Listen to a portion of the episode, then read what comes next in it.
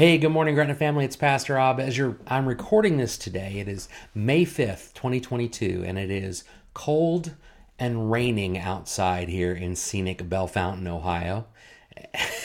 and I guess by this time of year, my hope is almost always that we will be beyond the tumultuous time of seasonal changes, right? March, you expect to come in like a lion and go out like a lamb. You expect kind of this crossover period. But by the end of late April and into May, my hope is always that the weather has decided what it wants to do and it's moving forward. But as we know, that's not always the case. Uh, the seasonal change isn't as simple as flipping a switch. Uh, the world decides what it's going to do, the weather decides what it's going to do, and there's really not much that we can do to make it act differently. That doesn't mean it's not difficult. It doesn't mean it doesn't drive my sinuses nuts. It it doesn't mean it makes it hard to make doesn't make it hard to make plans because it does. It becomes a real challenge at times or at least can feel that way. And I think in our life too, we can have seasonal changes, times that are uh, difficult for us. Life is filled with seasonal changes. People move in and out of our lives, sometimes because um, they move on to the next life, right? And, and that's just the reality of that season. Sometimes it's because someone comes into our lives for a time while we are working a certain job or living in a certain part of the country, and then when we move or they move, that season changes. Sometimes the season changes when uh, parents, when when your kids grow up and they they mature and they move out of the house. That's what we hope for, right? We hope they're going to grow up and be contributing members to society and go make a difference in the world around them. That's what we're hoping for. And yet, when it actually happens, it can be quite the scary change, right? It can feel very much like things are awry and it can drive us, quite frankly, crazy sometimes. It can be emotionally trying, far more emotionally trying than the weather. The weather is what it is. Unless you're a farmer, then it can be flat out upsetting. This week, we're going to be in week three of our series called Faith During Faithlessness as we um, walk through the book of Second Kings. We're taking a look at several kings and some prophets and the roles that they played in the building and the fall of God's kingdom, of God's people, um, his people, Israel and Judah, those, those tribes that made up what would be those two nations. And at this time in our story, there are two distinct nations Israel being the northern kingdom and Judah being the southern. This week, we're going to look at Joash. Joash, before we get started, is he is the youngest king to ever be appointed in Israel or Judah, in any of God's kingdoms. And we're going to read about that in just a second. Joash is a king in Judah. And if you remember um, from the very beginning, we said that uh, there wasn't a king in Judah that was considered good, right? And, and that's going to be interesting because as we first read today's text, you're going to hear him described as good. But something also changes along the way, and it doesn't quite end that way. And I think that's the tragedy of it all is that he was on the right path, he was moving the right direction, doing all the things that God had called him to do, and somewhere along the way he lost his way. And we're going to see what we can learn from his experience because one of the reasons the Bible is written as it is is that so we will learn from the mistakes that other people have made and we will not find ourselves in similar predicaments down the road. So if you would, turn in your Bibles to 2 Kings, the book of 2 Kings, chapter 11. We're going to read the very last verse of chapter 11, and then we're going to go through chapter 12, verse 5. And if you wonder why it's divided that way, um, great question. Um, biblical translators a thousand years ago were doing their best to try and and divide chapters where they were because those divisions are not in the original manuscripts and i'm sure they did their best there are places where they just you, you leave your head scratching going i can't believe they divided it there. This is one of those places. So, 2 Kings chapter 11 verse 21 through 12 verse 5. I'm reading out of the CSB and it says this. Joash was 7 years old when he became king. In the 7th year of Jehu, Joash became king and he reigned for 40 years in Jerusalem. His mother's name was Zibiah, and she was from Beersheba. And throughout the time, the priest Jehoiada instructed him, Joash did what was right in the Lord's sight. Yet the high places were not taken away. The people continued sacrificing and burning incense on the high places. And then Joash said to the priests, All the dedicated silver brought to the Lord's temple, census silver, silver from vows, and all silver from vo- voluntarily given to the Lord's temple, each priest is to take it from his assessor and repair whatever damage is found in the temple. Did you catch that rare statement for a king of Judah? Jo- Joash did what was right in the Lord's sight. That's not a phrase you hear often with any king of any of God's tribes, but even more so in the kingdom of Judah. Seven years old when he's made king. Can you imagine that? Can you imagine being made king at seven years old? Can you imagine sitting there at the coronation going, You're going to make that guy the king? He's a kid, right? he may not, he can't even make his own breakfast. So, and we're making him king? That just doesn't make a lot of sense. But I have to remember, as I read things like this, I have to remember God's ways are greater than my ways. That maybe it isn't the decision I wouldn't have, I would have made, but God had a reason, and it's something that He'd been planning, plans that He had put into motion years earlier. If we were to read a little earlier in 2 Kings 11, we see the mentioning of Jehu. We read about Jehu last week, right? Who was tasked with not an enviable task, right? Wiping out the entire family of Ahab, him and all of his descendants, and to kind of blot out or remove this tumor from the people of God. Well, Joash happens to be from the offspring of Ahab. He is one of the few that actually got away. Enter uh, King Azahiah, who was king of Judah. If you remember, also Jehu had to um, was one of the people that Jehu had to remove or, or kill, frankly. Um, he was killed, and when he was killed, his mother, Athaliah, who was the daughter of Ahab and Jezreel, right? So Azahiah was their grandson. Jehu was taking him out. Athaliah, mm, the mother of Azahiah, I know it's a lot of A's, was also one of Ahab's offspring that Jehu was unable to get to. And when he was unable to get to her, she didn't run for her life. She didn't hide. She saw it as an opportunity to grab power. In fact, at the beginning of 2 Kings chapter 11, in verse 1, it says that when Athaliah, Azahiah's mother, saw that her son was dead, because Jehu had done that, she proceeded, check this, to annihilate all the royal heirs. Her goal was to take out any competition, anyone who would have fought her or contested her ascent, ascension to the head of the kingdom. But there was one that lived. That one was Joash. If we keep reading in verse 2 of chapter 11, verses 2 and 3, it says Jehosheba, who was King Jehoram's daughter and Azahiah's sister, secretly rescued Joash of Azahiah from the among the king's sons who were being killed and put them and and the one who nursed him in a bedroom. And so he was hidden from Athaliah and was not killed. Joash was in hiding in her lord in his Lord's temple for 6 years while Athaliah reigned over the land. So he is a child.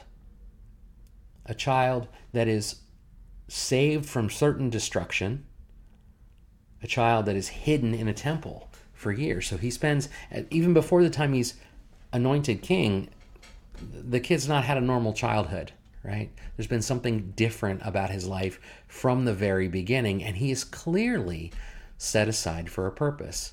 But again, I say to myself, child, are you kidding me?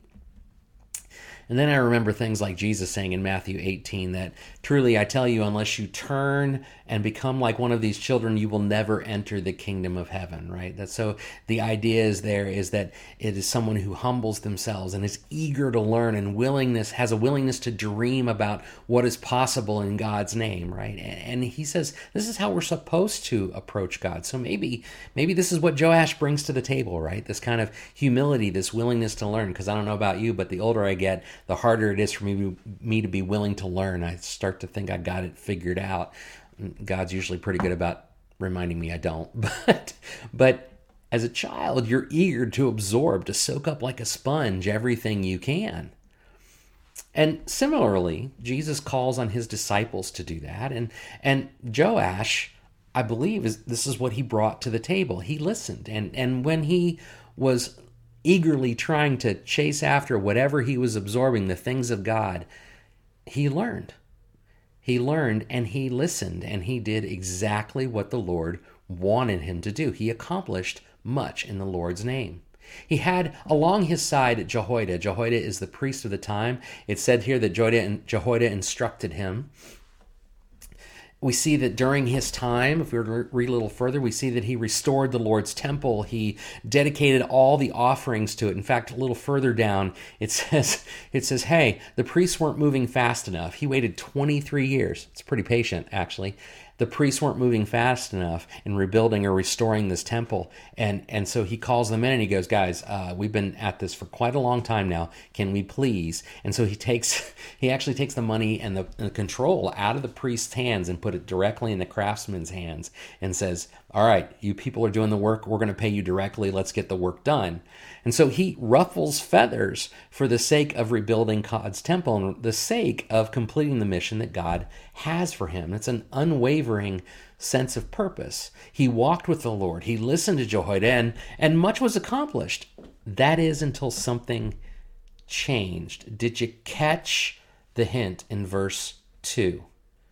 In verse 2, the hint was this Throughout the time that the priest Jehoiada instructed him, Joash did what was right in the Lord's sight. Throughout the time that Jehoiada instructed him.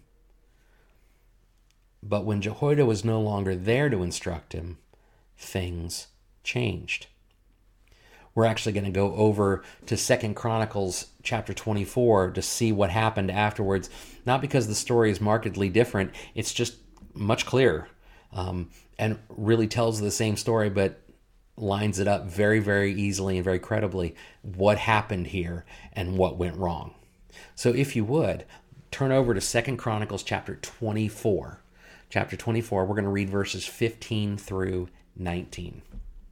It says this Jehoiada died when he was old and full of days. He was 130 years old at his death. He was buried in the city of David with the kings because he had done what was good in Israel with respect to God and his temple. However, after Jehoiada died, Jehoiada died, the rulers of Judah came and paid homage to the king, and then the king listened to them. And they abandoned the temple of the Lord, the God of their ancestors, and served the Asherah poles and the idols. So there was wrath against Judah and Jerusalem for this guilt of theirs. Nevertheless, he sent them prophets to bring them back to the Lord, and they admonished them, but the people would not listen. So, what happened there? What happened? Eh, eh, Proverbs 22 6 tells us that if you raise up a child in the way of the Lord, in his maturity, in his old age, he will not depart from it. And clearly, Joash did. Almost immediately after Jehoiada dies. The truth is, he had 30 years plus, at least that, that we can discern just from a simple reading of the text, at least 30 years of walking alongside Jehoiada, Jehoiada and learning learning what it meant to follow God. Jehoiada, the truth is, protected him from the very beginning. We read that, right? He's the one who kept him safe in the temple until it was time for him to move forward. He's the one who actually, if we continue to read through Second Kings, he's the one who garnered all the support and rallied all the troops and the people and covenanted covenanted with them to make this transition possible from Athaliah to Joash. He, he's the one who advised him and taught him and led him and showed him what it meant to be focused on the things of God. 30 years of being raised, raised up, so that when he would grow up and be on his own, change that season into adulthood, he would be able to fly, right? He would be able to go where God wanted him to go and would follow God's lead, and yet he didn't. What happened? What happened is likely that the season changed in Joash's life. Jehoiada moved on, as it happens. And Joash had not yet learned for himself how to walk in his faith in this new time. He hadn't learned and done for himself. And I think that's an important part of maturity, right? As our kids grow up and we we send them upon their way, they have learned to do some things themselves. Now they may still call you and say, "Okay, um, why do I have to wash whites and colors separately?" Which, by the way, I'm not sure you do, but that's a whole other discussion, right? Or they might call you and say, "How do I cook this or that or how do I deal with this bill or that bill when a new situation comes into their lives? Or but the truth is you, you, try to equip them so that as they move on and as they mature they were they are able to at least get off the ground with some basic skills and abilities and knowledge. And you hope that that will continue to manifest itself. In fact you're not as much hoping you've taught them everything they need to know as you're ta- that you've taught them that they need to learn. Continuously need to learn and grow as they grow older and they will be fine because we had to learn too. But joash doesn't seem to have those tools and doesn't seem to understand the importance of owning his faith for himself it being his and it driving him forward. He's ill-equipped.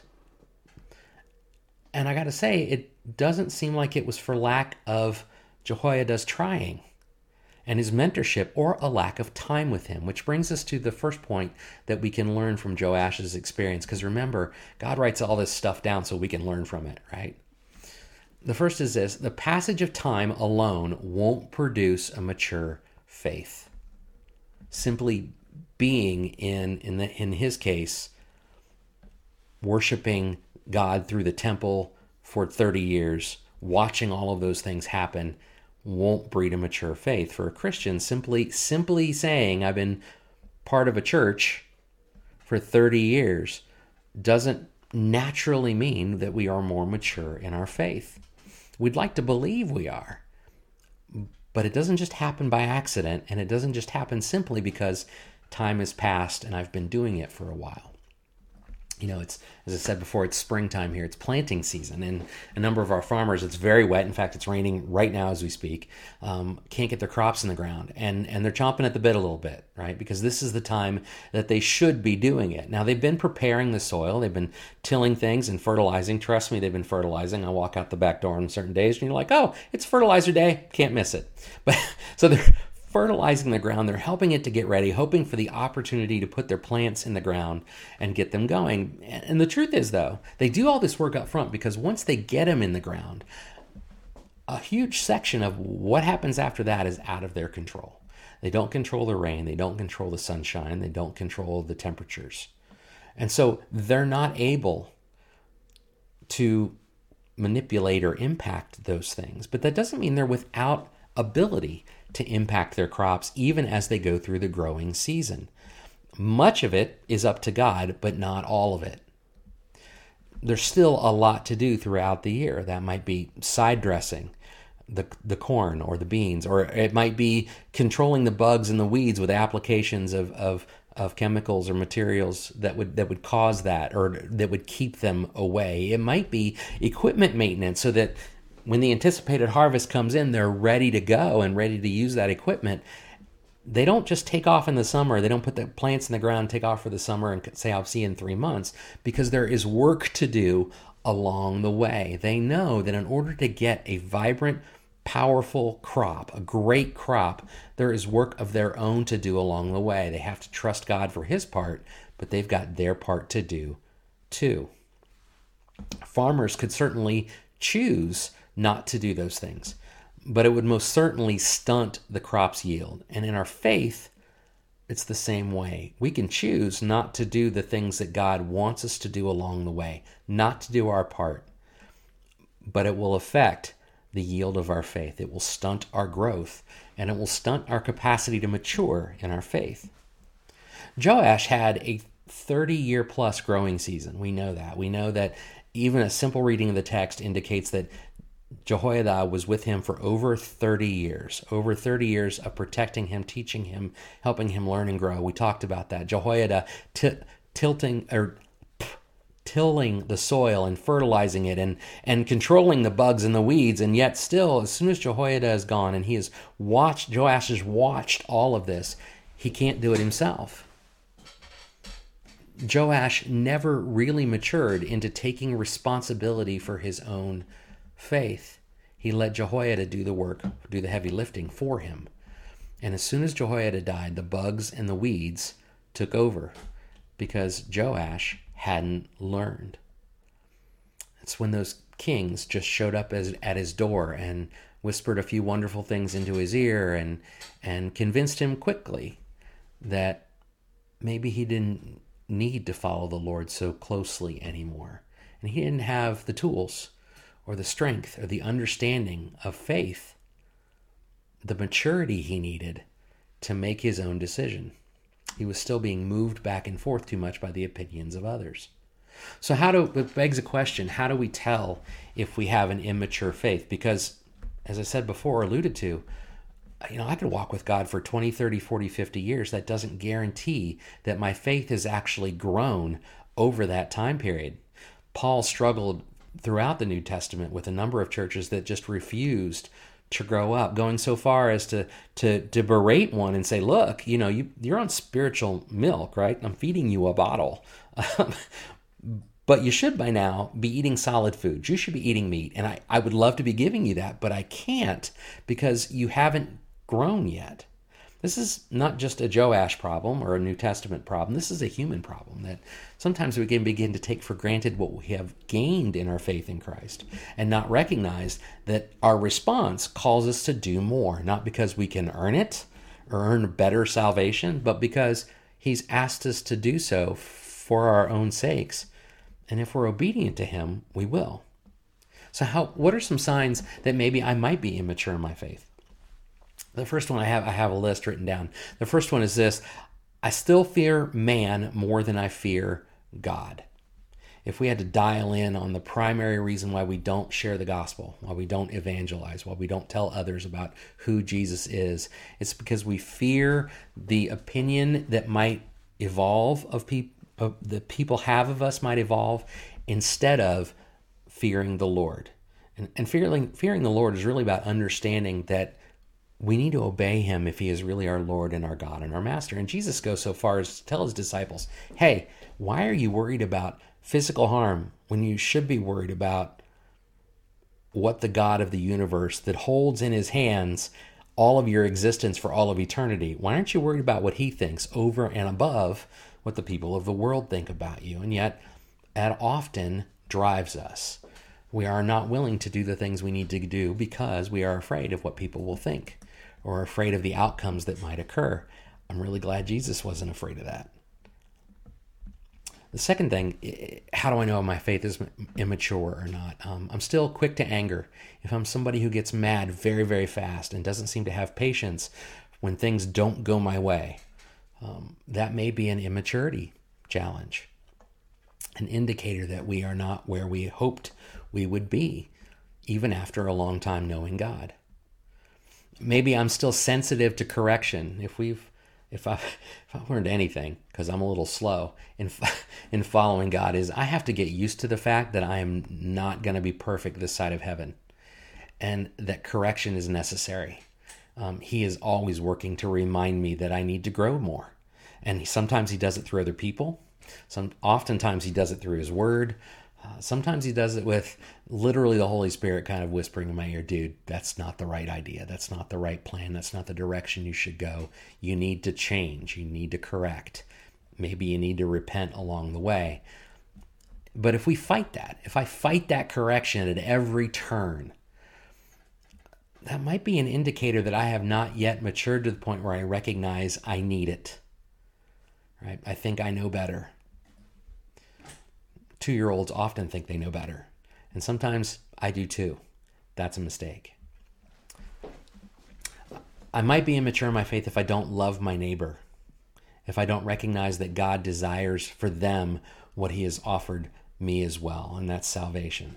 I might be I might be immature in my faith if I don't use my spiritual gifts for the kingdom right? If i'm more more interested in using the gifts that god has given me with speaking or with numbers or with administration or with shepherding others if i'm more interested in using it for my own gains than for the gains of the kingdom maybe i'm immature because my heart is not yet lined up with the things of god. It could be I'm immature in my faith if I harbor bitterness, if I hold a grudge and can't let it go. God has let go of the grudge. He could have readily, easily held against humanity by simply saying, I'm sending my son to die on a cross. Come to me. Shouldn't I be able to do the same? I might be spiritually immature if I don't practice the spiritual disciplines. Jesus says, when you pray and when you fast in the Sermon on the Mount. He doesn't say if you pray and if you fast. Prayer, fasting, meditation, uh, silence. These are things that Jesus demonstrated help us grow closer to God. But I think we do a pretty good job sometimes of convincing ourselves we don't need them, that somehow we can grow closer without them and we're not following the example he has set. If we are maturing in our faith, we recognize that these things are essential. Because Jesus says they are, should be reason number one, but because I've practiced them and they're actually making a difference in my spiritual life. I might be immature in my faith if I'm not making disciples, if I'm not investing in others to help them grow in their walk. Um, as a parent, uh, you can't take your child, you can't help your child mature if you're not mature, right? The same thing with disciples. If you cannot or are not able to find yourself in a position where you you're able to make disciples or willing to to pour into people, it could be because you're not sure you're grown up yet yourself. These are all really, really hard things and things that no, none of us ever want to hear, but sometimes we need to. We need to recognize that part of growing in Christ means that we recognize we are always growing and we have to work to grow. We have to invest and be intentional about growing. Joash found this out after the seasons had changed. We hope not to?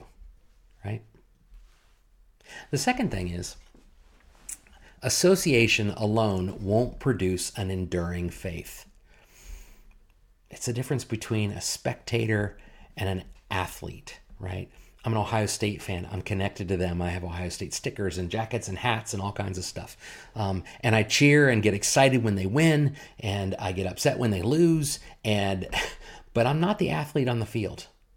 I'm not the one putting in the work and learning the skills. If you chucked me out on a football field today, all I could tell you is I'm an Ohio State fan. I could not play linebacker. Well, I could, but it would be ugly and it wouldn't last long, right? And people would get hurt, most noticeably me. It'd be very bad. because I'm not an athlete, right? I'm not putting in the work. I'm not putting in the practice, but I am associated with the team, or at least I associate myself with the team because I'm a fan. They're not the same level. And the truth is, God doesn't call us to be his fans, he calls us to be athletes, training for the sake of his kingdom, making a difference in his kingdom. Earlier in our text in Chronicles, in, in verse 16, we see that when Jehoiada's season ends, he is buried, as most of us are. But it says something really interesting. It says in verse 16, he was buried in the city of David with the kings because he had done what was good in Israel with respect to God and his temple. Now, a little further down in Chronicles, in verse 26, 10 verses later, we see that Joash's season comes to an end. And listen to the difference in the words. It says, So he died, and they buried him in the city of David. So far, sounds pretty good. Sounds very similar. But, check this, but they did not bury him in the tombs of the kings. There's a difference here in what happened. Jehoiada was elevated out of his status for finishing the race, for being an athlete, for training hard and sticking to it and doing what God is calling him to do. And he rested, was buried next to the kings. That is an honored place to be. But Joash was not. And the author of Chronicles makes it a point to say so, that actually his status was reduced. Hence, that's why we get to the end of the period of the kings, and we find out that Judah did not have one great king because, as great as Joash started out, he did not end well. He did not finish well. Jehoiada was an athlete. A spiritual athlete, a faith athlete. He had the endurance necessary to finish well. Joash was a fan and did not. And their, their seasons, their races ended very differently. How can I determine if I have an enduring faith? Um, before I need it to be enduring, right? Uh, I would ask myself this Am I a watcher or a participant in the kingdom of God, in what God is doing? Spectators come to watch and say, I'm part of it. That's great. I'm awesome. I'm associated with these people because I like these people. Um, or I'm associated with Jesus because I like Jesus and I want to go to heaven. But there's a difference between being associated with Jesus as a spectator coming to watch what God does. And there are times when you just have to do sit in awe and watch what God does. But an athlete, an athlete shows up not to watch, but to make a difference to make a difference in spreading the gospel, to make a difference in the time of worship, to make a difference in the work of the kingdom, helping others in the community and loving neighbors and lifting one another up and in making disciples. Spectators come to watch. Athletes, the ones that want to endure, that want to run the race to the end, they show up to make a difference. It's no longer about what the Lord gives them, it's about the Lord has given me everything I need. I, I'm in, right? I'm running this race with you. What can I do? So, theologian Kevin DeYoung gives us, we're going to end with this, gives us four, four questions we need to answer, right, to address in order to have an enduring faith that we have to be honest with ourselves about if we're going to move forward. The first one is this Is my faith my own? Is it an inherited faith or a matured faith? Where I know what I believe and why I believe it. And that I take ownership for. I don't have to have somebody get me up and make me go to church. I want to go to church. I don't have to have somebody make me read the Bible because I want to read the Bible. There's a difference there, right? As a as a child, um, if you're growing up in the church, as so many of our people do or did, um, you believe a lot of what your parents tell you to believe, right? And there comes a time I see the, the switch flip with teenagers all the time in about the 10th or 11th grade, usually 11th grade, where they start to go, Is this, am I doing this because mom and dad wanted me to? Is this their faith I'm living on? Or is this mine? And they have to make a choice. They have to say, Is this faith mine? Am I maturing in it? Am I gaining the tools I need to run with it? And so that it will endure and carry in my life throughout this season and throughout the end of my season here on earth. The next question is Am I surrounding myself with people who will run with me to all the way to the finish line? We see the difference here between Joash with Jehoiada and without Jehoiada. Joash did not see the importance of saying, if this season has ended, if my time with Jehoiada has ended, I need to find those around me that are also pursuing God and chasing God. And I need to connect with them, to link up with them, to play on that team because that's God's team. That's where I want to go. Instead, he listens immediately to the other lords, the other the other kings, I guess, minor kings, but the other lords of their areas and says, "Hey, these people are pretty cool. I will latch on with them." They weren't running anywhere near God's direction, and neither was he after that. Third, am I praying for conviction of sin? Remember, um, we talked about this earlier. One of the things we have to recognize as followers of God is that we need correction. We are broken. We are not perfect at all. And, and so we have to be willing to see the blind spots because when it when it comes down to it, we create blind spots. We don't we try very hard not to see the bad. And there's plenty of good from within us. God breathed his life into us. His spirit is here. There's some good there, but there's also some bad. And getting rid of the bad, excising that, removing that is critical to us growing up with a healthy, vibrant, enduring, mature faith. We have to be willing to ask God to show us. He will, but oftentimes we just avoid doing it because it's uncomfortable. Number four, final question Am I quick to recall God's mercy and slow to remember my own triumphs? The better we are at remembering who God is and forgetting myself, the more I am transformed into His image, and the more likely it will be that I will finish well, that I will run the race well. If you have found yourself in a place where you are not running the race well, where it feels far too hard, or it feels like you've lost your way, your seasons have changed, and you're longing and pining and wondering why you don't have that connection to God you once had, we would love to help you find it again. Uh, all you have to do is shoot me an email, shoot me a text if you have my phone number. Let me know, let us know. We have people here who want to help you come to know the Lord and want to help you rekindle that fire in your relationship and build a faith that is mature, a faith that is strong, a faith that is enduring, and a faith that will carry you not just through the end of your life, but will bear fruit in lives for generations to come and will carry you into and through eternity with our Lord Jesus Christ. May the Lord bless you and keep you. May his face shine upon you and he be gracious to you. May he grant you favor and give you peace. God bless.